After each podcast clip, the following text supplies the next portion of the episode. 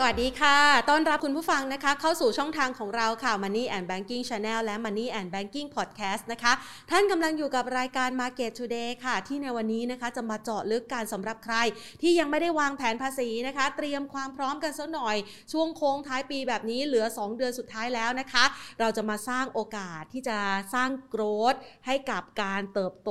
ในรูปแบบของการวางแผนการลงทุนระยะยาวนะคะ ผ่านทั้งกองทุน IMF แล้วก็ S S F ด้วยค่ะ โดยที่ภาพของการลงทุนในวันนี้เนี่ยนะคะ จะไม่จำกัดเพียงแค่การลงทุนในประเทศไทยนะคะ เราจะไปหาโอกาสการเติบโตกับหุ้นโลกกัน เดี๋ยวเราจะมาทำความเข้าใจนะคะ ว่าหุ้นโลกเนี่ยมีความน่าสนใจอย่างไรนะคะ และแนวทางหรือว่าอัตราผลตอบแทนที่จะเกิดขึ้น และการวางแผนภาษีของท่านนั้นจะสามารถสร้างผลตอบแทนที่ดี และวางแผนภาษีได้อย่างไรกันบ้างนะคะ ก่อนอื่นค่ะ ขอขอบพระคุณนะคะ ผู้ใหญ่ใจดีที่ให้การสนับสนุนรายการของเราเสมอมานะคะ กลุ่ม True Corporation ค่ะ ยุคนี้ต้อง True 5G เครือข่ายอันดับ 1 5 ปีซ้อนจาก n p e r f ค่ะอ่ะ มาเข้าสู่เรื่องราวนะคะ ที่จะพูดคุยกันในวันนี้ เชื่อว่าหลาย ๆ ท่านนะคะ บางท่านเนี่ยยังไม่ได้วางแผนภาษีเลยนะคะ หรือบางท่านอาจจะวางแผนมาอย่างต่อเนื่อง คือวางตั้งแต่ต้นปี แล้วก็หาจังหวะเป็น Market Timing ค่อย ๆ ทยอยสะสมนะคะ แต่วันนี้เนี่ยเหลือ 2 เดือนสุดท้ายแล้วสำหรับใครที่กำลังจะจัดสรรเงินออม เข้าสู่กองทุนที่ช่วยในเรื่องของการลดหย่อนภาษีต้องไม่พลาดกรองนี้นะคะ เป็นกองทุนที่สร้างการเติบโตในหุ้นโลกค่ะ นั่นก็คือ LHGEQ นะคะ เป็นกองทุนเปิด LH Global Equity ความน่าสนใจนั้นเป็นอย่างไรนะคะ ไปพูดคุยกับคุณวัชรพงษ์รัตนมังคารานนท์ค่ะ ผู้ช่วยผู้อำนวยการฝ่ายกลยุทธ์การลงทุนจากบลจ Land and House ค่ะ สวัสดีค่ะ สวัสดีครับ ค่ะ วันนี้นี่เชิญคุณก๊อฟมาให้ความรู้เลยนะคะ ครับ แล้วก็มองถึงโอกาสการเติบโต แล้วก็การสร้างผลตอบแทนระยะยาวผ่านทั้ง RMF แล้วก็ SSF ด้วยนะคะมาถามคำถามแรกก่อนละกันนะคะ หลาย ๆ คนบอกว่าทำไมเราต้องวางแผนการลงทุนมองไปในหุ้นโลกคะณปัจจุบันนี้เรามองไงมั่ง อ่ะก็คือว่าตัวหุ้นโลกเนี่ยมันก็คือต้องบอกแยกเป็นทรัพย์สินก่อน ค่ะ ว่าหุ้นมันมาไกลแล้วหรือเปล่า อ่า แล้วอนาคตมันจะแบบพุ่งหัวลงหรือเปล่า เพ ค่ะ ราะว่าตอนเราเราจะซื้อเราก็แบบอยากไปซื้อในหุ้นที่ตอนที่มันขึ้นมาแล้ว อืม นะครับ ทีเนี้ยต้องบอกว่ามันยังเป็นภาวะที่เรียกว่า there is no alternative asset คือมันไม่มีทางเลือกในสินทรัพย์อื่น ๆ ค่ะ แล้วเรทเนี่ยมันก็ถึงแม้มันจะปรับตัวขึ้นดอกเบี้ยเนี่ยมันจะมีโอกาสปรับตัวขึ้นในปีหน้า อืม แต่มันก็ยังต่ำอยู่นะฮะต่ำขนาดไหน ถ้าดอกเบี้ยสหรัฐเนี่ยมันก็อยู่ประมาณ 0.5%ถ้าสมมติขึ้น 2 ครั้งเลยในปีหน้า เทียบกับอัตราผลตอบแทนที่เรียกว่าเป็น e a r n i n g yield gap ของของหุ้นเนี่ยมันก็ได้สักประมาณ 4-5%มันก็ยังดูแล้วน่าสนใจกว่าการไปลงทุนในสิ่งที่เป็นตราสารหนี้นะครับ ขณะที่ตราสารหนี้เนี่ยถ้าตัวดอกเบี้ยขึ้นเนี่ยตัวผลตอบแทนของตราสารหนี้อะหมายถึงว่าตัวราคามันจะปรับลงนะครับ ก็อันนั้นเนี่ยถ้าใครไปลงทุนตราสารหนี้ระยะยาวๆเนี่ย ค่ะ แล้วมันถูกมาร์กทูมาร์เก็ตอันเนี้ยก็อาจจะกลายเป็น loss ได้ เพราะฉะนั้นมันก็เลยเป็นเหตุมาว่าทำไมหุ้นโลกมันถึงน่าสนใจนะครับ จริงๆต้องบอกว่าทำไมหุ้นถึงน่าสนใจก่อน ค่ะ นะฮะทีนี้ทำไมต้องเป็นหุ้นโลก อืม ก็คือจริงๆเนี่ยถ้าเราดูเศรษฐกิจการขยายตัวเนี่ย ค่ะ เศรษฐกิจโลกปีหน้าถึงแม้จะซอฟต์ลงจากปีนี้นิดนึงเนี่ยแต่มันก็ยังขยายตัวดีอยู่ แล้วก็ดีกว่าในอดีต ถ้าดูเป็นเลขเปอร์เซ็นต์เนี่ยมันก็ขยายตัวประมาณ 4-5%ในปีหน้าใช่ไหมครับ ถ้าดูเทียบกับเศรษฐกิจไทยในปีหน้า ก็อาจจะขยายตัวสักประมาณ 3%ต้นๆนะ ค่ะ ก็จะเห็นได้ว่าในแง่ของเศรษฐกิจเนี่ยเศรษฐกิจโลกก็ขยายตัวดีกว่าเศรษฐกิจของไทยละนะครับแต่นี่ก็ไม่ได้ไม่ได้หมายความว่า ทุ่งหญ้าหรือสนามหญ้าบ้านคนอื่น มันสวยกว่าสนามหญ้าบ้านเราเสมอนะฮะ อือฮึ ปีหน้าหุ้นไทยเองก็หรือเศรษฐกิจไทยเองก็มีการมีโอกาสเติบโตได้อย่างดีเหมือนกัน ค่ะ นะครับ แต่ว่าถ้าระยะยาวแล้วอะนะครับเอาแบบสม่ำเสมออะตัวเศรษฐกิจโลกอะมันเติบโตได้แบบต่อเนื่องกว่านะครับรวมถึงกำไรของบริษัทต่างๆ ในโลกนะครับ อีกอันหนึ่งก็คือว่าตัวตลาดเนี่ยนะครับ ถ้าเราไปดูเนี่ยย้อนหลังผลตอบแทนอะนะครับ ค่ะ ถ้าไปดูเนี่ยก็จะเห็นได้ว่าตัวผลตอบแทนของหุ้นโลกในระยะยาวๆ แล้วเนี่ย มันก็ได้ผลตอบแทนที่ถือได้ว่า ชนะกับตัวหุ้นไทยนะครับ แล้วก็ดีกว่าตัว เรียกได้ว่าผลตอบแทนของ สินทรัพย์อื่น ๆ ด้วยเหมือนกัน ค่ะ นะครับ ก็เรียกว่าเปรียบเทียบกับ asset class อื่น ๆ ยังคงให้ผลตอบแทนที่น่าสนใจ ใช่ แล้วก็เป็นเหมือนกับโอกาสการขยายการลงทุนนะคะเพราะว่าถ้ามองแค่ลงทุนในหุ้นไทยมันก็จำกัดในภาคอุตสาหกรรม บางอุตสาหกรรมอาจจะไม่ได้เป็นเมกะเทรนโลก เราก็สามารถที่จะกระจายการลงทุนไปหุ้นโลกได้ ครับ แบบนั้นนะคะทีนี้เรามาดูปัจจัยสนับสนุนบ้างดีกว่า โอกาสของการลงทุนในหุ้นโลกเนี่ยมันมีปัจจัยอะไรที่เข้ามาสนับสนุนเพิ่มเติมบ้างคะเรามองเห็นอัตราการเติบโตในปีนี้และปีหน้ายังไงบ้าง อ่ะ ค่ะ ถ้าเป็นในแง่ของตัว GDP growth ใช่ไหมครับ ปีนี้เนี่ยคือเศรษฐกิจโลกก็ดีกว่าไทยนะครับ ถ้า ค่ะ ดูเอ่อเศรษฐกิจโลกเลยเนี่ยปีนี้โตประมัน5.9%กับ อือฮึ 6%อันนี้คือคาดการณ์โดย IMF ค่ะ ปีหน้าเศรษฐกิจโลกก็ยังโตประมาณเกือบเกือบ า 5%ที่ได้บอกไป ถามว่าประเทศไหนที่โตนะครับ ก็จะเป็นตัวฝั่งสหรัฐยุโรปนะครับ ค่ะ ตัว EM หรือ Emerging Market เองเนี่ยก็โตประมาณ 6.3%แต่ของของไทยอาจจะโตน้อยหน่อย สัก 3%กว่ากว่าๆนะครับ อันเนี้ยก็เป็นสิ่งหนึ่งที่เป็นปัจจัยสนับสนุนว่าเออพอเศรษฐกิจมันโต ผลประกอบการของบริษัทมันก็มีโอกาสโตตาม GDP ค่ะ แล้วถ้าเรามีตัว Fund Manager ที่เก่งๆเนี่ยมาเลือกกองทุนเอ้ยหรือหรือเลือกหุ้นให้เราอย่างเงี้ยนะครับ ค่ะ เขาก็น่าจะได้ทำให้ผลงานของกองทุนเนี่ยดีด้วยครับ ค่ะ ทีนี้ก็เลยเป็นที่มาของการที่เราจะมาแนะนำตัวกองทุนนี้นะคะ ก็คือ LHT EQ นะคะสำหรับการที่จะไปลงทุนเนี่ย เรามีการลงทุนหรือว่าเลือกที่จะไปลงทุนในสินทรัพย์อะไรยังไงบ้างคะ หมายถึงลงทุนใน ตัวที่เป็นกองทุนที่เราอ้างอิงนะคะ อ๋อโอเคครับ ก็กองเนี้ยเป็นกองฟีดเดอร์ฟันนะครับ ค่ะ ก็ไปลงทุนในกองทุนหลักหรือมาสเตอร์ฟันก็คือตัวกองทุน T Rowe Price Global Focus Growth ค่ะ นะครับซึ่งกองเนี้ยผู้จัดการกองทุนเขาก็บริหารกองทุนมาอย่างยาวนานนะครับเกือบเกือบสิปีได้ละที่ผู้จัดการกองทุนบริหารกองนี้ครับ ค่ะ เขามีความโดดเด่นยังไงคะ ความโดดเด่นของตัวกองนี้ก็คือว่าเขามีการถ้าดูตัวผู้จัดการกองทุนเองเนี่ยเขาก็มีประสบการณ์มายาวนาน มีอยู่สักประมาณประสบการณ์ในอินดัสทรีเนี้ยเกือบเกือบ20 ปี ค่ะ แล้วก็อยู่กับ T r o w Price เนี่ยมาสักประมาณ 17 ปี ค่ะ ก็เรียกได้ว่ามีประสบการณ์ยาวนานเลยนะครับ อ่าฮะ อันนี้คือตัวผู้จัดการกองทุน แล้วก็ถ้าในแง่ของทีมงานเนี่ยเขาก็มีการแอ s ไซน์ทีมโดยเฉพาะเลยว่าเป็นทีมที่เป็น investment team ที่มีทั้งผู้จัดการกองทุน ค่ะ นักวิเคราะห์ หรือว่าคนที่คอยติดตามผลการดำเนินงานของกองทุนเนี่ยมาดู strategy เนี้ย strategy เดียวเลย ค่ะ ดูกองเนี่ยอย่างเดียว ไม่ได้แบบว่าเป็นทีมเดียวแต่ไปดูหลาย ๆ กอง ค่ะ นะครับเพราะฉะนั้นมันก็จะให้ให้เรียกว่าโฟกัสค่อนข้างมาก ค่ะ นะครับ เรียกว่าเจาะลงไปในความน่าสนใจของเขาเลยว่าอย่างนั้นสแกนหุ้นโลกทั่วประเทศทั่วโลก ใช่ทั่ว ค่ะ โลกเลยครับ อืม แล้วอีกอันหนึ่งก็คือว่าเขามีการจัดการบิสเนสแบบ เรียกว่ามี motivation ให้ผู้จัดการกองทุน หรือทีมจัดการการลงทุนเนี่ย ค่ะ เขามีแบบเรียกว่ามีความมุ่งมั่นที่จะทำให้มันดีอ่ะ อ่าฮะ เพราะว่าอะไรเพราะว่าตอนนี้เขาจะได้โบนัสปลายปีอย่างเงี้ย ค่ะ เขาต้องชนะเบนช์มาเขาถึงจะได้โบนัสที่ดีๆ เออ นะฮะมันมันก็มันก็เออ ค่ะ มันก็จูงใจเนาะว่า อือหือ คุณต้องทำผลตอบแทนให้มันชนะ ค่ะ เบนช์มาร์กนะ อืม เออหรือทำผลตอบแทนมันดีๆนะ ค่ะ เพราะว่าสิ่งที่คุณจะได้รับอ่ะมันก็เบสออนเบสออนผลงานที่คุณทำอะ อืม นะ ค่ะ เหมือนผลตอบแทนของเราคือ KPI ของเขา ใช่ ใช่ไหมคะ ใช่รับ แล้วเขาก็ถึงจะได้รับว่าเขาการันตีหรือว่าเขาประสบความสำเร็จนะคะ ทีนี้หลักการในการเลือกของเขาล่ะคะ เพราะว่าอย่างเมื่อสักครู่นี้เนี่ยคุณก๊อฟให้ดูนะคะว่าแต่ละประเทศมันก็มีอัตราการเติบโตที่น่าสนใจ ตัว T low price เนี่ยเขาไปสแกนมองหาประเทศที่น่าสนใจ กลุ่มอุตสาหกรรมที่น่าสนใจยังไงคะ อ่ะใช่ครับ ทีเนี้ยทีโรไพรส์เนี่ยเวลาเขาสแกนหุ้นเนี่ยเออจริง ๆ หุ้นที่มีอยู่ทั่วโลกอ่ะมันมันเยอะมากนะ ค่ะ ก่อนอื่นเนี่ยเขาก็ระบุ investment universe ก่อน อ่าฮะ ซึ่ง investment universe ของเขาเนี่ยถ้าถามว่ามันได้มาอย่างไง ค่ะ นะครับก็เขามี investment universe ประมาณ 4,000 ตัว ก่อนที่จะมาเป็น 4,000 ตัวเนี่ยเขาคงมีตะแกรงร่อนมาแหละแต่เขาไม่ได้บอกนะแต่อันนี้คือเดาเดาว่า มันคงต้องผ่านว่ามันต้องมี liquidity พอ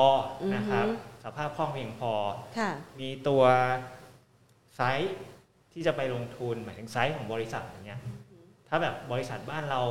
ทั้งบริษัทมีอยู่สักประมาณพันล้านบาทอะไรเงี้ย ค่ะ เขาอาจจะไม่ได้อยู่ในอินยูนิเวอร์สของ เล็ก เขา ไป ใช่มันมัน อ่า เล็กไปคืค่ะอแบบเงินเขาเยอะ อ่าฮะ เงินเขาใหญ่มากอะ อือฮึ ถ้ามาลง ไปซื้อทีนึงมันจะบูสต์ราคาหุ้นขึ้นไปแบบ อ่า อ่านะครั ค่ะ บก็มีเรื่องไซส์ของบริษัท ค่ะ ครับแล้วก็มีเรื่องตัว เป็นเรื่องของตัว ESG ที่เขาเอาเข้ามาดูแต่แกงร่อนในตอนแรกนะครับ ค่ะ ก็จะได้ Universe มาสักประมาณ 4,000 ตัว ค่ะ ลบจากนั้นเนี่ยพอได้ยูนิเวอร์สมาสักประมาณ 4,000 ตัวแล้วเนี่ย ค่ะ ครับเขาก็เอามาดูเอานักวิเคราะห์ที่เขามีอยู่เนี่ย ค่ะ นักวิเคราะห์เขามีทั้งหมด 239 คนนะครับ ทั่วโลกแล้วก็เบสอยู่ในที่ต่างๆ ทั่วโลก เพราะว่าการเบสที่ต่างๆ ทั่วโลกเนี่ยมันก็มันก็ทำให้เขาสามารถมีอินไซต์ในหุ้นตัวนั้นๆได้นะครับ ก็ไปวิเคราะห์ว่าเอ้ยฟันดัมเบลทมันเป็นยังไงของของธุรกิจ ค่ะ มันมีโอกาสจะดีขึ้นในอนาคตไหม ตรงนี้ก็จะมาเหลือสักประมาณพันตัวบวกลบนะครับ ค่ะ พอได้ตรงนี้มาพันตัวบวกลบเนี่ยเขาก็ไปดูอีกว่า แล้วที่เจาะมาเหลือพันตัวนิดหน่อยอะไรเงี้ย มันเป็นบริษัทที่อนาคตมันจะมีสภาพการดำเนินธุรกิจ หรือมีผลประกอบการที่ดีขึ้นในอนาคตไหม ซึ่งสิ่งที่เขาดูเนี่ยเขาบอกว่า economic return ของเขาเนี่ยเขาดูผ่านตัว return on capital ที่มันจะเพิ่มขึ้นได้ในอนาคต ค่ะ คือไม่ได้ไม่ได้ซื้อแค่ว่าตอนนี้มันดีแล้วนะ อือฮึ คือถ้ามันดีแล้วเขาต้องดูว่าอนาคตมันจะดีขึ้นได้อีกไหม หรือบริษัทที่ตอนนี้มันแย่ ค่ะ แต่อนาคตมันจะดีขึ้นไหมอ่าซึ่งซึ่งไอ้อันหลังเนี่ยเป็นสิ่งที่เป็นจุดเด่นของเขาเหมือนกัน ค่ะ ก็คือว่าบริษัทที่คนอื่นละเลย อือฮึ แต่เขาไปแบบมีอินไซต์ละไปสืบไปเจาะมาละ อืม ว่ามันจะดีขึ้นในอนาคต แต่คนอื่น ค่ะ ยังมองไม่เห็น อ่ เขาก็อาจจะไปลงทุนแบบนี้ ค่ะ นะครับยกตัวอย่างอย่างเช่นตัวตัว Netflix อ่าค่ะ Netflix เนี่ยจริง ๆ 2020 เนี่ยคนรู้แล้วว่ามันดีใช่ไหมฮะ แต่ว่าพอมาดูปีเนี้ยมันก็ยังดีอยู่ แต่กองเนี้ยเขาอาจจะลดน้ำหนักแบบคอนเทเรียนนิดนึง คือมันขึ้นมาเยอะแล้วนะครับ แต่สุดท้ายเนี่ยเขาก็กลับมาเพิ่มน้ำหนักเพราะอะไร เพราะเขาไปเจอว่าตัว subscriber ของ Netflix เนี่ยในไตรมาสสามเนี่ยมันเพิ่มขึ้นมาค่อนข้างเยอะนะฮะ ค่ะ ถ้าซีรีส์ที่เรารู้จักกันก็น่าจะเป็นเรื่องของ Squid Game นะ อ่า ฮะ เดี๋ยวร้องเพลงเลย อ่า ค่ะอ่าฮะ โอเค ค่ะ ทีนี้พอเขาเห็นว่า subscriber มันเพิ่มขึ้นเนี่ยเขาก็มีการเข้าไปลงทุนเพิ่มขึ้นในตัว Netflix เหมือนกัน อ่า นะครับ ซึ่งนั่นก็ทำให้ได้ผลตอบแทนที่ค่อนข้างดีเลย ค่ะ นะครับ แล้วยิ่งพอประกาศงบออกมาเนี่ย ราคาหุ้นก็ก็ปรับตัวได้ดีขึ้นต่อเนื่องเหมือนกันครับ เหมือนกับว่าเราลงในกองนี้ เราได้ทั้งหุ้นที่ยังไม่สะท้อนมูลค่าที่แท้จริง ยังถูกอยู่นะคะ มีโอกาสที่ราคาจะขึ้นในอนาคต เป็นไซส์ที่อยู่ในระดับที่กองทุนทั่วโลกเขาให้ความสนใจแหละนะคะ แล้วก็มีมาตรฐานเป็นหุ้นยั่งยืนด้วยเพราะว่าเอาตัว ESG เข้ามาจับ ใช่ ใช่ไหมคะ มีโอกาสการเติบโตระยะยาวนะคะ แล้วก็เป็นตัวหุ้นที่น่าสนใจ ทีนี้พอเขาสแกนมาแบบนี้แล้วนะคะ เห็นโอกาสการเติบโตแล้วกลุ่มอุตสาหกรรมไหนบ้างคะที่เขาไปจับหนึ่งในนั้นคือ Netflix และเราเห็นภาพอัตราการเติบโตในช่วงที่ผ่านมาเติบโตได้ดี นอกเหนือจากนี้ค่ะ อ่ะถ้าดูในกลุ่ม ค่ะ อุตสาหกรรมนะฮะกลุ่มอุตสาหกรรมที่ ค่ะ ที่เขาไปลงทุนหลักๆนะครับ ตัวที่เขาโอเวอร์เห็นหนักๆก็คือจะเป็นเรื่องของตัว communication service ค่ะ ถ้าถามว่าหุ้นที่เขาลงทุนอยู่แล้วเป็นคอหลักของพอร์ตเนี่ยคือตัวไหนนะ ค่ะ ก็จะเป็นตัว Facebook อืม ถามว่า Facebook มันได้ประโยชน์จากอะไรนะครับ ถ้าเอาแบบที่เขาบอกมาก็คือว่าตัว advertising เนี่ยมันจะเปลี่ยนจากออฟไลน์ไปเป็นตัวดิจิตอลมากขึ้นนะครับ แล้วก็ไอ้จากการที่ Facebook เปิดเผยเกี่ยวกับตัว Metaverse มาเนี่ย ค่ะ มันจะเปลี่ยนจากดิจิตอลมาร์เก็ตติ้งหรือดิจิตอลแอดเวอร์ทิซิ่งเนี่ย มันจะกลายขึ้นไปเป็น virtual advertising แล้ว อืม virtual advertising คืออะไร ถ้าลองจินตนาการคือ ค่ะ ว่า สมมุติถ้าเรา อยากซื้อเก้าอี้ เราซื้อบ้านใหม่ อืม เราอยากซื้อเก้าอี้หรืออยากซื้อเฟอร์นิเจอร์เข้าบ้าน ค่ะ เราสามารถทำได้เลยว่า เออลองไปดูดิว่าเก้าอี้เนี้ยซื้อมาแล้วอะเอามาวางไว้ที่บ้านเรา แล้วมันเข้ากับบ้านเราไหม แล้วเราชอบไหมอย่างเงี้ยนะครับ อันนี้คือ virtual advertising ค่ะ จริงๆ ก็มีอื่นๆอีกมากมายนะครับ ในโลกของ Metaverse ก็ อืม ก็ยังศึกษากันต่อไป ค่ะ ซึ่งอีกหน่อยเดี๋ยวคุณผู้ชมอาจจะมีตัวจำลองนะ อยู่ในโลกเสมือนใช่ไหมคะ ออกแบบหน้าตาแบบไหนก็ได้นะคะ ที่จะเป็นโอกาสการเติบโต แล้วเขาก็จะขายอุปกรณ์ต่างๆ ซึ่งจะสร้างโอกาสการเติบโตได้อีกมากเลยสำหรับ Facebook ด้วย ใช่ครับ ค่ะ นอกจากนี้แล้วยังมีตัวอื่นๆอะไรที่น่าสนใจอีกบ้างคะ ถ้าจะเป็นตัวเซกเตอร์อื่นๆนะครับ อ่าฮะ ถ้าดูเซกเตอร์ที่เขาโอเวอร์เนี่ยก็จะเป็นตัว consumer discretionary นะครับ อ่ามี มี financial ที่โอเวอร์เล็กน้อยนะครับ ค่ะ แล้วก็ Industrial and Business Service ถ้าดูเป็นรายชื่อหุ้นเนี่ย ก็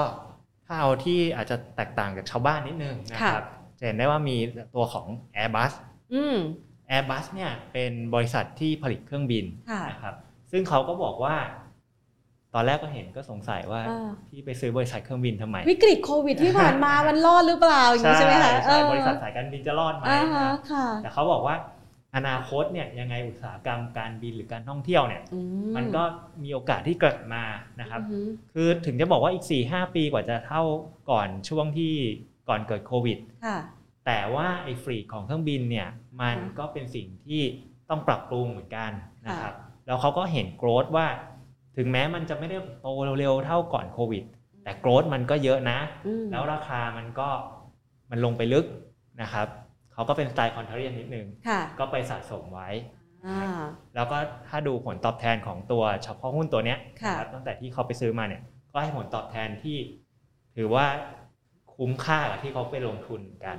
ครับ คุ้มกับราคาถูกที่ไปช็อปเอาไว้ว่า ใช่ อย่างนั้น แล้วมันก็อยู่ในจังหวะที่หลังจากนี้เนี่ยจะอยู่ในช่วงเทิร์นอาราวด้วยใช่ไหมคะ ใช่ครั สามารถประเมินสถานการณ์ในลักษณะแบบนั้นได้ ครับ เพราะว่าการเดินทางด้วยวิธีอื่นๆ มันคงยังมาไม่เร็วหรอกเนาะรถไฟความเร็วสูงที่จะวิ่งเชื่อมแต่ละประเทศ หรือแม้กระทั่งอุโมงค์ความเร็วสูงอย่างนี้นะคะ อ่าหรือว่า อ่า จะเป็นไฮเปอร์ลูปใช่ไหมฮะ อ่า ที่พูด ใช่ใช่ไหม รั คะ บ เราเห็นตัวอันดับนะคะที่เขามีการถือหุ้นเป็นบริษัทโลกเนี่ยนะคะ เห็นตัวอันดับที่ 10 นี่แอสทีนี่เขาทำบริษัทอะไรคะ อ่าแอสทรีดเนี่ยนะครับ อืม เป็นบริษัทที่ listed อยู่ใน UK ค่ะ แต่ business ส่วนใหญ่หรือ source of revenue ส่วนใหญ่ของเขาเนี่ย อ่าฮะ อยู่ในสหรัฐ อ๋อ นะครับ ถามว่าเขาทำอะไรใช่ไหม ค่ะ เขาก็ทำตัวเป็นให้เช่าตัววัสดุ เป็นเป็นตัวเครื่องไม้เครื่องมือที่เกี่ยวกับการก่อสร้างนะครับ อืม ซึ่งเขามองว่าอนาคตเนี่ยมันยังเจาะตลาดได้อีกเยอะ ค่ะ แล้วก็มีโอกาสในการเติบโตได้อีกเยอะ ค่ะ เขาก็เลยเข้าไปลงทุน ซึ่งถ้าเข้าไปดูเนี่ย มันก็ไม่ค่อยคุ้นหูเท่าไหร่เนาะ อืม ใช่ไหมก็แปลว่าเขามีทีมงานที่ลงไปเจาะลึกจริง ค่ะ เหมือนฝังตัวอยู่ในตลาดนั้น ๆใช่ นะคะแล้วก็หาหุ้นที่น่าสนใจในการลงทุนมาฝากกันนะคะ ครับ เราจะเห็นว่า 10 อันดับเนี่ยก็จะเป็นคุณทีเรียที่เขาเลือกมาในแต่ละอุตสาหกรรม เป็นอุตสาหกรรมที่เป็นเมกะเทรนด์ด้วยนะคะทั้งเรื่องของการขายออนไลน์ เรื่องของเทคโนโลยีใช่ไหมคะเรื่องของกินของใช้เรียกว่าสิ่งที่ใกล้ตัวกับชีวิตคนเราใช่ไหมคะแล้วทีนี้เรามีวิธีการหรือว่าเขามีวิธีการในการที่จะคัดเลือกประเทศยังไงบ้างคะเพราะว่าดูจากสัดส่วนแล้วเนี่ยก็จะเป็นประเทศชั้นนำในโซนยุโรปซะเป็นส่วนใหญ่หรือเปล่าคะ เดี๋ยวก่อนจะไปรายประเทศ เดี๋ยวขอ อ่าได้เลยค่ะ แนะนำหุ้นอีกตัวหนึง อ่า ก็ ได้เลย นะครับ ค่ะ ตัวไหน ก็จะ คะ เป็นตัว London Stock Exchange อ่า นะครับ ค่ะ คือเราอาจจะคิดว่าตลาดหลักทรัพย์เนี่ย อ่าฮะ เขาทำแค่ตลาดหลักทรัพย์อย่างเดียวคือแบบ ซื้อขายหุ้น เออ เป็นตัวกลางซื้อขายหุ้น จริงๆ ซื้อขายหุ้นมันจะเป็นโบรกเกอร์ อ่าฮะ แต่ตลาดหลักทรัพย์มันจะเป็นกรณีที่แบบเอออำนวยความสะดวกให้ อ่า ให้เขามาซื้อขายได้ อ่าฮะ แต่ว่าจริงๆ มันมีมันมีเรียกได้ว่า hidden driver ของ อ่า ของตัว driver ที่มันจะทำให้ business มันเติบโต ก็คือ ค่ะ ว่าไอตัว London Stock Exchange เนี่ยไปซื้อบริษัทหนึ่งที่ชื่อว่า Refinitiv พอ อ๋ พูด อที่เอาออกบทวิเคราะห์ต่างๆ ใช่ไหมฮะ อ๋อพี่แพรรู้จักเหรอ อ่า ฮะอ๋อคือไอ้ Refinitiv เนี่ย ค่ะ พูดไปอาจจะไม่ค่อยมีคนรู้จัก อ่าฮะ Refinitiv เนี่ยเดิมมันคือ Reuters อ่า อ่า ค่ะ ซึ่งไอ้ Reuters เนี่ยมันเป็นคล้ายๆแบบบริษัทที่เป็น Data Provider อ่าฮะ นะครับ ซึ่งไอ้ตัวเนี้ยเขาบอกว่าผลจากการ M&A อ่ะ อ่ามั มันจะทำให้ตัว London Stock Exchange อ่ะมี ค่ะ เรียกได้ว่ามีโอกาส growth ได้อีกเยอะในอนาคต อืม นะครับ ค่ะ บริษัท Data Provider อื่นๆ ที่อยู่ในในโลกเหมือนกันเนี่ยก็จะมี ค่ะ พวก MSCI นะครับหรืออย่างกระทั่ง Bloomberg เนี้ยที่เรา อืม รู้จักกัน ตัว Reuters ก็เป็นอีกหนึ่งที่เรียกได้ว่าเป็นเป็นม้า ม้าเกือบสว่างล่ะ ค่ะ นะครับม้ามืดอะมา อ่าน นะครับ เหมือนกับว่าเขาเป็นศูนย์ข้อมูล ใช่ รวบรวมเอามาทั้งผลสำรวจ ทั้งบทวิเคราะห์ มีการประเมินมูลค่ารายหุ้นต่างๆนะคะ ครับ ตัวนี้ก็จะเป็นตัวเสริมรายได้ของเขาในอนาคต คือเป็นเหมือน เรียกได้ว่าเป็นเพชรเม็ดงามที่หลาย ๆ คนอาจจะยังไม่รู้นะครับ นะคะเป็นโอกาสการเติบโตนะคะที่ถ้ามองในไทยเนี่ยประเภทแบบนี้ก็อาจจะไม่ได้มีความหวือหวาเท่าไหร่ใช่ไหมคะอ่ะทีนี้มาดูบ้างนะคะ แต่ละบริษัทเนี่ยนะคะเขาสังกัดอยู่ประเทศไหนกันบ้างคะมันเป็นจุดเด่นในการเลือกด้วยหรือเปล่า ว่า ประเทศไหนโซนไหนมีความน่าสนใจในการเติบโตมากกว่ากันนะคะ อ่ะจริงๆนะครับคือ ค่ะ ต้องบอกว่าเขาไม่ได้จำกัดรายประเทศว่า อือฮึ ประเทศนั้นจะต้องกี่เปอร์เซ็นต์หรือประเทศนี้ต้องกี่เปอร์เซ็นต์นะครับ คือมีการควบคุมความเสี่ยงแต่เดี๋ยวไปไปพูดอีกทีก็ได้ อ่าฮะ นะครับต้องบอกว่าเวลาเขาจะดูน้ำหนักเป็นรายประเทศเนี่ยมันมาจากตัวบริษัทที่เขาเลือกจริงๆ ตัวหุ้น อ่าร รายตัวเป็นแบบ bottom up ขึ้นมา ค่ะ นะครับแต่ถ้าไหนๆเราเราเป็นคนแบบเออวิเคราะห์กองทุนใช่ไหมฮะดูกองทุน พอพูดถึงหุ้นโลกคนก็อยากรู้ ใช่ใช่ ไหมคะ ก็ต้องบอกว่ากองนี้เป็นกองที่ดูแล้วโดดเด่น โดดเด่นในแง่ที่ว่า คือพี่แกไม่ได้ไปแบบโอเวอร์เวทในหุ้นสหรัฐ อือฮึ แต่สามารถมีผลงานที่ชนะดัชนีหุ้นโลกได้ อืม คือเอาง่ายๆคือแบบถ้าช่วงที่ผ่านมา 3 ปี 5 ปีเนี้ย ค่ะ ใครไปลงทุนใน S&P 500 หรืออ่ะ NASDAQ เนี่ย ค่ะ ซื้อไปแล้วก็ไปทำมาหากินไปเออไปมีชีวิตอะไรสุขสันต์ ค่ะ ชนะหุ้นโลกสบายๆนะครับ แต่ไอกองเนี้ยมันเป็นกองที่เรียกได้ว่ามันต้องเก่งระดับหนึ่งแหละ อืม คือพี่แกอันเดอร์เวทหุ้นสหรัฐ ม อันเดอร์เวทอยู่ตอนนี้อันเดอร์เวทอยู่ประมาณเกือบเกือบสี่เปอร์เซ็นต์นะครับ อืม แต่แกไปโอเวอร์เวทในยุโรป ค่ะ แล้วแกดันชนะเบนช์มาร์กได้ อ๋อนะคะ คือถ้าคนฟังข่าวเนี่ยจะเห็นว่ารายงานตลาดหุ้นสหรัฐนิวไฮในรอบสักเดือน 2 เดือนเดี๋ยวรายงานอีกแล้วนะคะ ใช่ แต่ว่าเราไม่ได้ไปฝังตัวอยู่ตรงนั้น แต่เราสามารถชนะเบนช์มาร์กได้ ใช่ นี่ก็ไม่ธรรมดานะ ไม่ธรรมดา แล้วถามว่าถ้า ค่ะ เอาไปไปใช้ในการจัดพอร์ตได้ อือฮึ ไหมนะครับ ก็คือว่าหลาย ๆ คนมีกองหุ้นโลก อาจจะ ค่ะ เป็นกองหุ้นโลกที่ส่วนใหญ่ก็อาจจะโอเวอร์เวทสหรัฐแหละ อืม ถ้ามาดูกองนี้เนี่ยก็เป็นกองหนึ่งที่ช่วยเรียกว่ากระจายความเสี่ยงได้ เพราะกองนี้เนี่ยโอเวทอยู่ในยุโรป ค่ะ นะครับซึ่งก็ช่วยกระจายเรื่องกระจายความเสี่ยงเรื่องของตัว country allocation ตัว country risk ได้ครับ ซึ่งยุโรปนี่เป็นเป้าหมายของการเติบโตของเศรษฐกิจในระยะถัดไปด้วยใช่ไหมคะหลังวิกฤตโควิด ก็น่าจะยังเติบโตได้ดีอยู่ครับ ทีนี้เรามาดูบ้างดีกว่า พอพูดมาขนาดนี้แล้วเนี่ยนะคะผลการดำเนินงานที่ผ่านมาเป็นตัวการันตีล่ะ ขอดูหน่อยสิคะว่าผลการดำเนินงานที่ผ่านมาเป็นยังไงบ้างคะที่บอกว่าชนะเบนช์มาร์ ครับ ค่ะ ก็ถ้าดูผลการดำเนินงานย้อนหลังนะนะครับ ก็ ค่ะ ตัวเอาดูกันยาวๆนิดนึงแล้วกันเนาะ ค่ะ นะครับถ้า 1 ปี 3 ปี 5 ปีเนี่ยก็ถ้า 1 ปีเขาได้ผลตอบแทนประมาณ 29% ค่ะ เบนช์มาร์กได้ผลตอบแทนประมาณ 27%ถ้า 3 ปีก็ชนะเบนช์มาร์ก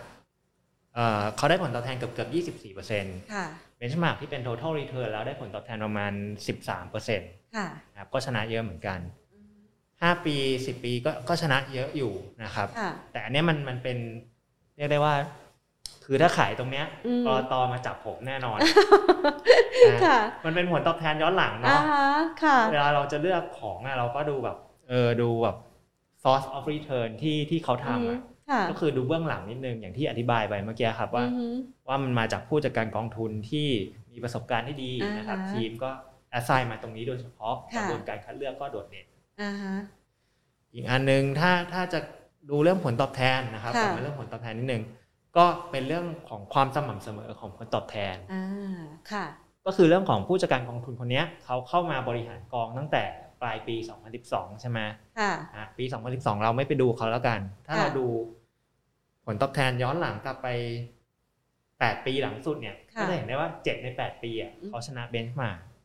ก็น่าจะน่าจะช่วยเรื่องของความสม่ำเสมอในการลงทุนได้นะครับ ค่ะ แล้วก็ถ้าใครอยากลงกองเนี้ยเป็นเมื่อกี้เป็น S S F ใช่ไหมฮะแล้วก็เป็น R M F อ่าฮะ ก็มองกองเนี้ยเป็นเป็นคอพอร์ตได้ ค่ะคือมีความเสี่ยงอยู่ในระดับที่ยอมรับได้ อัตราผลตอบแทนก็เติบโตอย่างสม่ำเสมอ แล้วพอเราดูบริษัทที่อยู่ไส้ในหรือแม้กระทั่งผู้บริหารกองทุนก็คือเขามีความสามารถแหละ และแนวโน้มการเติบโตก็จะดีขึ้นในอนาคต คุณก็พอจะคาดการณ์ผลตอบแทนในอนาคตให้กับนักลงทุนได้ไหมคะสำหรับกองนี้ อ่ะผล ค่ะ ตอบแทนในอนาคตเนี่ยอาจจะอาจจะยากนิดนึง แต่ถ้า อ่า เรา ฮะ ดูผลตอบแทนยาวๆในอดีตนะครับ ค่ะ ถ้าดูแบบอ่ะสัก 15 ปีย้อนหลังไปเลยเนี่ย ค่ะ นะครับผลกองทุนกองเนี้ยก็ให้ผลตอบแทนประมาณ 10-11%โดย อ่าฮะ เฉลี่ยต่อปีนะครับแต่อีกอันหนึงที่ให้ดูเป็นไฮไลท์นิดนึงแล้วกัน ค่ะ ก็คือว่าตัวคาดการณ์ตัว e a r n i n g growth หรือผลการเติบโตของกำไรของบริษัทที่เขาไปลงทุนเนี่ย ค่ะ มันจะอยู่สักประมาณ 24%นะครับ อ่าฮะ ในอีก3-5ปีข้างหน้า ค่ะ ขณะที่ถ้าเทียบกับดัชนีชี้วัดเนี่ย ดัชนีชี้วัดอยู่แค่ประมาณ 15%แค่นั้น ค่ะ เองก็แปลว่ากองเนี้ยเป็นกองที่เป็นสไตล์แอคทีฟนะครับแล้วก็ค้นหาหุ้นเชิงรุก ค่ะ ก็ทำให้ได้ตัว e a r n i n g growth หรือตัวอัตราการตอบแทน การเติบโตของผลกำไรเนี่ยนะครับที่ดีกว่า benchmark แล้วสมมุติว่าถ้าตลาดยังให้ PE เท่าเดิม ค่ะ ให้ให้ valuation เท่าเดิมนะ ค่ะ กองเนี้ยก็ควรจะโตได้ตาม e a r n i n g ที่มันเติบโตไป อืม แต่ถามว่าแต่ถามว่า ค่ะ มันจะโตได้ตามนั้นไหม อือฮึ ผมต้องบอกพูดตามตรงเลยแล้วกัน ค่ะ ว่า คือมันอาจจะไม่ได้โตได้ตามกำไรที่เติบโตจริงๆ อ่า เพราะว่าอะไรเพราะว่าไซเคิลของมันไม่เหมือนกัน ค่ะ ไซเคิลในอดีตเนี่ยมันคือช่วงที่ดอกเบี้ยมันต่ำลงมาเรื่อยๆลดต่ำลงมาเรื่อยๆใช่ไหมครับ อ๋อค่ะ แต่ตอนนี้มันกำลังจะกลายเป็นช่วงที่ดอกเบี้ยเนี่ยเป็นขาขึ้น ค่ะ เพราะฉะนั้น valuation ที่คนให้กับหุ้นเนี่ยมันก็อาจจะลดลงลดลงบ้างนะครับ ค่ะ แต่คือไม่ได้ลดลงแบบจนแบบเฮ้ยไม่ไม่ซื้อหุ้นเลยอะไรเงี้ยไม่ใช่ ค่ะ ลดลงมากก็อาจจะโต แต่โตน้อยกว่าตัว อือฮึ การเติบโตกำไรบริษัทนิดนึง นะคะ คืออาจจะมาจากสัดส่วนของการจัดสรรพอร์ตของนักลงทุนในอนาคต ตามทิศทางอัตราดอกเบี้ยขาขึ้น ที่อาจจะทำให้ราคาหุ้นไม่ได้หวือหวามากกับเท่ากับในอดีตที่ผ่านมา แต่อย่างไรก็ตามไอ้ตัวการันตีก็คืออัตราการเติบโตของแต่ละบริษัทเนี่ยยังเป็นตัวการันตีการสร้างการเติบโตได้อยู่ใช่ไหมคะทีนี้พอพูดถึงว่ามันเป็นรูปแบบของกองทุนเชิงรุก ความเสี่ยงนะคะ ความเสี่ยงที่นักลงทุนจะต้องประเมิน เพราะว่าบางคนบอกว่าเวลาเป็นพูดถึงเชิงรุกเนี่ยมันรุกขนาดไหนอะนะคะ แล้วเวลาที่รุกไปมากๆเนี่ย คนที่ถือกองเนี่ยนอนหลับสบายไหม เหมาะกับใครเหมาะกับนักลงทุนประเภทไหนดีคะ อ่ะครับ ค่ะ ความความเสี่ยงของกองทุนเนี่ยเนื่องมันมันจะเป็นเป็นการลงทุนในหุ้นเนาะ อือฮึ เพราะฉะนั้นมันเวลา mark to market เนี่ย ค่ะ มัก็ขาดทุนได้นะครับ อ่าฮะ ต้องบอกต้องบอกนักลงทุนไว้ก่อน ค่ะ นะครับ ใครลงทุนในหุ้นน่าจะคุ้นชิน อ่า อืมอือฮึ แต่ถามว่ากองเนี้ย ค่ะ มันมีจุดเด่น อ่าฮะ หรือจุดด้อยด้วยแล้วกันเนาะ อ่าฮะ อ่ะ ค่ะ จุดเด่นเมื่อเทียบกับกองอื่นๆเนี่ยก็คือว่ามันจะไม่ได้ลงแบบตัวหนึ่งเนี่ยซื้อเข้าไปเป็น 10%ของ อ่าฮะ พอร์ตเลย นะครับ มันจะลงแค่สักประมาณเอออย่างมากไม่เกิน 5%ของพอร์ตโฟลิโอ ซึ่งนั่นเนี่ยมันก็ทำให้ตอนที่ขาขึ้นเนี่ย ค่ะ อาจจะขึ้นไม่แรงเท่ากองที่แบบ high conviction มาก ค่ะ ๆนะครับ แต่ขาลงเนี่ยมันก็เป็นข้อดีว่าเขาจะไม่ได้ลงแรงเท่ากับกองที่ที่แบบซัดเข้าไปตัวหนึ่งเป็น 10%ของพอร์ตนะครับ สมมติ ค่ะ อ่ะตัวหนึ่งเป็นแบบเทสลาโมเดอร์นาเงี้ยถ้าใครมีอันเนี้ยสัก 10%ปีนี้ก็ก็โดดเด่นนะครั ค่ะ บ แต่กองนี้ไม่ใช่แบบนั้น เพราะฉะนั้นขาขึ้นก็อาจจะ ไม่ได้ขึ้นแรงเท่า อือฮึ แต่ขาที่เป็นขาลงก็จะ protect downside risk ให้ ค่ะ แต่จริง ๆ แล้วเนี่ยผมพูดอย่างเงี้ย เดี๋ยว เดี๋ยวแฟนมันธุ์แท้กองเนี้ย อือฮึ เขาก็จะมาเรียกได้ว่าเตรียมเอาไม้โบกกระ บาล นะฮะ เชื่อว่าหลาย ๆ คนมีกองนี้อยู่ในพอร์ตนะ เพราะว่าเขาสามารถสร้างผลตอบแทนสม่ำเสมอ ครับ แล้วก็คือใครซื้อกองนี้ยังนอนหลับได้สบาย วันไหนที่หุ้นตกหนัก ๆ คือ เปิดมาก็ยังสบายใจนะ ก็นอนหลับได้แล้วก็ให้ดูผลตอบแทนในอดีตก็เป็น อ่าฮะ สิ่งหนึ่งที่ที่บอกว่าผมไม่ได้โกหกก็คือ ค่ะ ว่ามันก็มีความสม่ำเสมอชนะ อ่าฮะ เป็นฝรั่งได้ใน 7 ใน 8 ปีหลังสุด ค่ะ นะครับปีนี้อาจจะแพ้ อ่า แต่ว่า ค่ะ ถ้าดูยาวๆนิดนึง อื อ่ะ อฮึ ตั้งแต่ตั้งแต่ผู้จัดการกองทุนเข้ามาเนี่ย ค่ะ นะครับตอนที่ตลาดเป็นขาขึ้นที่ผอืมอฮึ บอกเมื่อกี้ อือฮึ สมมุติตลาดเป็นขาขึ้นสักร้อยวัน ค่ะ กองทุนเนี้ยก็ขึ้นมากกว่าตลาด หมายถึงปรับตัวเพิ่มขึ้นมากกว่าตลาดได้เนี่ยสักประมาณ 66 วัน ค่ะ หรือ 66%นั่นเอง อ๋อ แล้วก็ถ้าตลาดขาลงเนี่ยเขาก็ช่วย project downside risk โดยการที่เขาลงน้อยกว่าตลาดนะครับ ค่ะ ถ้าวันไหนที่ตลาดลงสักร้อยวันอย่างเงี้ย ค่ะ นะครับเขาลงน้อยกว่าตลาดสักประมาณ 60 วันละ อ่า ซึ่งนั่นก็เป็นอีกหนึ่งจุดเด่นที่ ค่ะ ตอนขาขึ้นเขาก็ขึ้นมากกว่าตลาดได้นะ ถึงแม้จะไม่ต้องลงแบบตัวหนึ่งแบบซัดไป 10%ของพอร์ตห ค่ะ รือ15%ของพอร์ตอะไรเงี้ยนะครั ค่ะ บอีกอันหนึ่งก็คือว่าตอนขาลง อืม เขาก็ช่วย protect downside risk ด้วยว่า อืม เออมันก็ลงน้อยกว่าตลาดเนาะ อืม เพราะฉะนั้นคนที่ไปลงทุนเนี่ยก็ก็เรียกได้ว่ากินอิ่มนอนหลับอ่ะ ค่ะ ไปใช้ชีวิตทำมาหากินรายได้นะครับ ค่ะเรียกว่าวางใจได้นะคะกับความผันผวนที่อาจจะเกิดขึ้นกับการลงทุนนะคะ คือนักลงทุนที่ลงทุนในช่วงที่ผ่านมาต้องยอมรับเลยว่าสำคัญสุดคือรักษาทุนให้ได้ และสร้างโกรธให้ได้ แล้วยิ่งตอบโตเติบโตยังได้อย่างสม่ำเสมอเนี่ยถือว่าเป็นสิ่งที่หลาย ๆ คนให้ความสนใจนะคะ ไม่ต้องหวือหวามากนะ เพราะว่าบางครั้งบางทีเจอตลาดผันผวนมาก ๆ เดี๋ยวนอนไม่หลับ เพราะมันมีทั้งขึ้นแล้วก็ลงสุดอย่างนี้นะคะ ดังนั้นค่ะสำหรับช่วงเวลานี้นะคะ LSGEQ เนี่ยก็เหมาะสำหรับคนที่จะจัดสรรพอร์ตเข้าสู่ช่วงของการลดหย่อนภาษีด้วย มันมีรูปแบบของการที่จะไปเป็นทั้ง S S F แล้วก็ R M F มันมีความแตกต่างกันยังไงคะสำหรับวัตถุประสงค์ในการลดหย่อนภาษีของคุณผู้ชมด้วยนะคะ อ่าครับ S S F เนี่ยก็เขาก็จะเป็นกองทุน ถ้ากองทุนภาษาไทยก็คือ ค่ะ กองทุนเพื่อการออมใช่ไหม อ่าฮะ ตัวนี้เนี่ยเขาจะสั้นกว่า หมายถึงระยะเวลาที่ต้องการถือครองเนี่ย ค่ะ นะครับมันจะสั้นกว่าตัว R M F ค่ะ เพราะ RMF คือกองทุนรวมเพื่อการเลี้ยงชีพ ซึ่งอันเนี้ยเขาจะไปเพื่อเกษียณอายุเลย ค่ะ นะครับ ตัว S S F ของ L H Fund เนี่ย ค่ะ ก็จะมี 2 คลาสนะครับสำหรับกองนี้ก็จะเป็น ค่ะ การเป็นเป็นคลาสที่สำหรับสะสมมูลค่านะครับ ค่ะ ก็คือลงทุนไปเรื่อยๆนะครับ อีกอันหนึงคือจะเป็นคลาส D ก็คือที่มีปันผลด้วย ค่ะ ถามว่าปันผลมันจะเหมาะกับคนที่ยังไงนะครับ ก็คือคนที่อาจจะกลัวว่าช่วงนี้ตลาดมันขึ้นมาสูงแล้วนะครับ ถ้ากองทุนมีกำไรก็ปันผลออกมาให้หน่อย เป็นเป็นเงินเก็บเข้ากระเป๋าสบายใจ แล้วก็ลดหย่อนภาษีได้ด้วย ค่ะ แต่ถ้าคนที่อยากอยากสะสมมูลค่าไปเรื่อยๆ ไม่สนใจอ่ะถือไปอีก 10 ปีนะครับมั่นใจว่าเติบโตได้ ค่ะ ก็ไปลงกล่องอันที่เป็นคลาสที่เป็นสะสมมูลค่า ค่ะ ส่วน IMF ก็เหมาะกับคนที่วางแผนเพื่อเกษียณ ค่ะ นะครับถ้ามองในแง่ของอายุนะครับ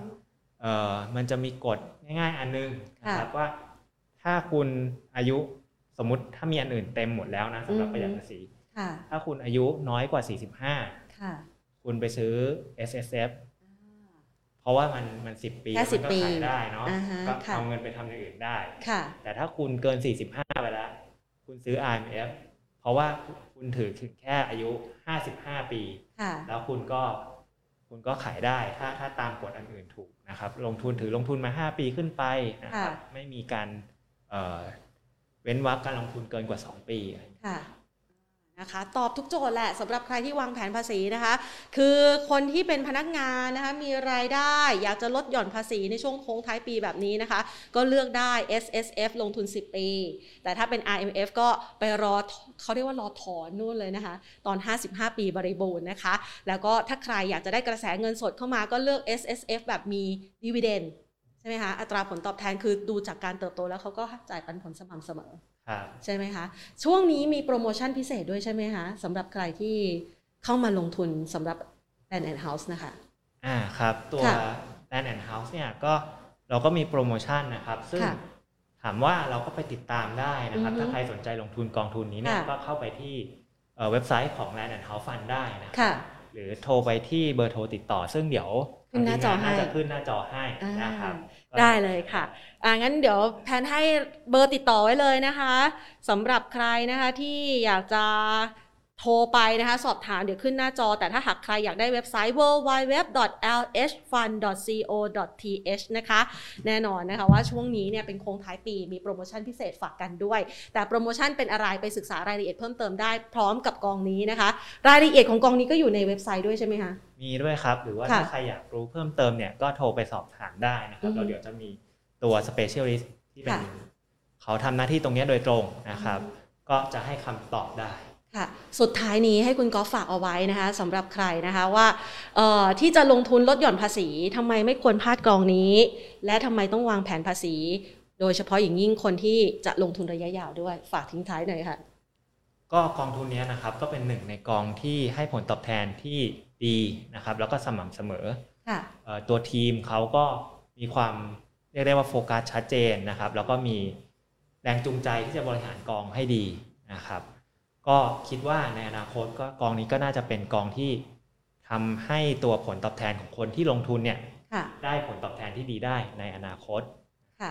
อย่างที่เราคุยกันมาตลอดนะคะ ว่าผลตอบแทนของเราคือ KPI ของเขา เพราะฉะนั้นคือแรงจูงใจที่จะทำให้เขาบริหารกองทุนอย่างมีประสิทธิภาพด้วยนะคะ ครับ แล้วก็กองนี้นะคะ โอกาสการเติบโตก็ถือว่าอยู่ในหุ้นที่เมื่อสักครู่นี้คุณผู้ชมได้เห็นไปนะ คุณผู้ชมสามารถกลับไปศึกษารายละเอียดนะคะสคริปต์สคริปต์ดูนะคะ ในแต่ละช่วงแต่ละตอนของรายการของเราที่พูดคุยกันในวันนี้ได้ด้วยนะคะ ขอบคุณมากค่ะคุณก๊อฟ ขอบ ค่ะ คุณครับ ค่ะนะคะก็พาคุณกอล์ฟนะคะมาพูดคุยกับแฟนรายการนะคะของ Market Today ด้วยนะคะสำหรับใครที่วางแผนภาษีในช่วงโค้งท้ายปีแบบนี้ เหลือ 2 เดือนสุดท้ายแล้วห้ามพลาดเลยนะคะ ฝากเอาไว้เลยสำหรับกองนะคะ กองทุนเปิด LH Global Equity หรือว่า LHGEQ นะคะ แล้วสำหรับใครที่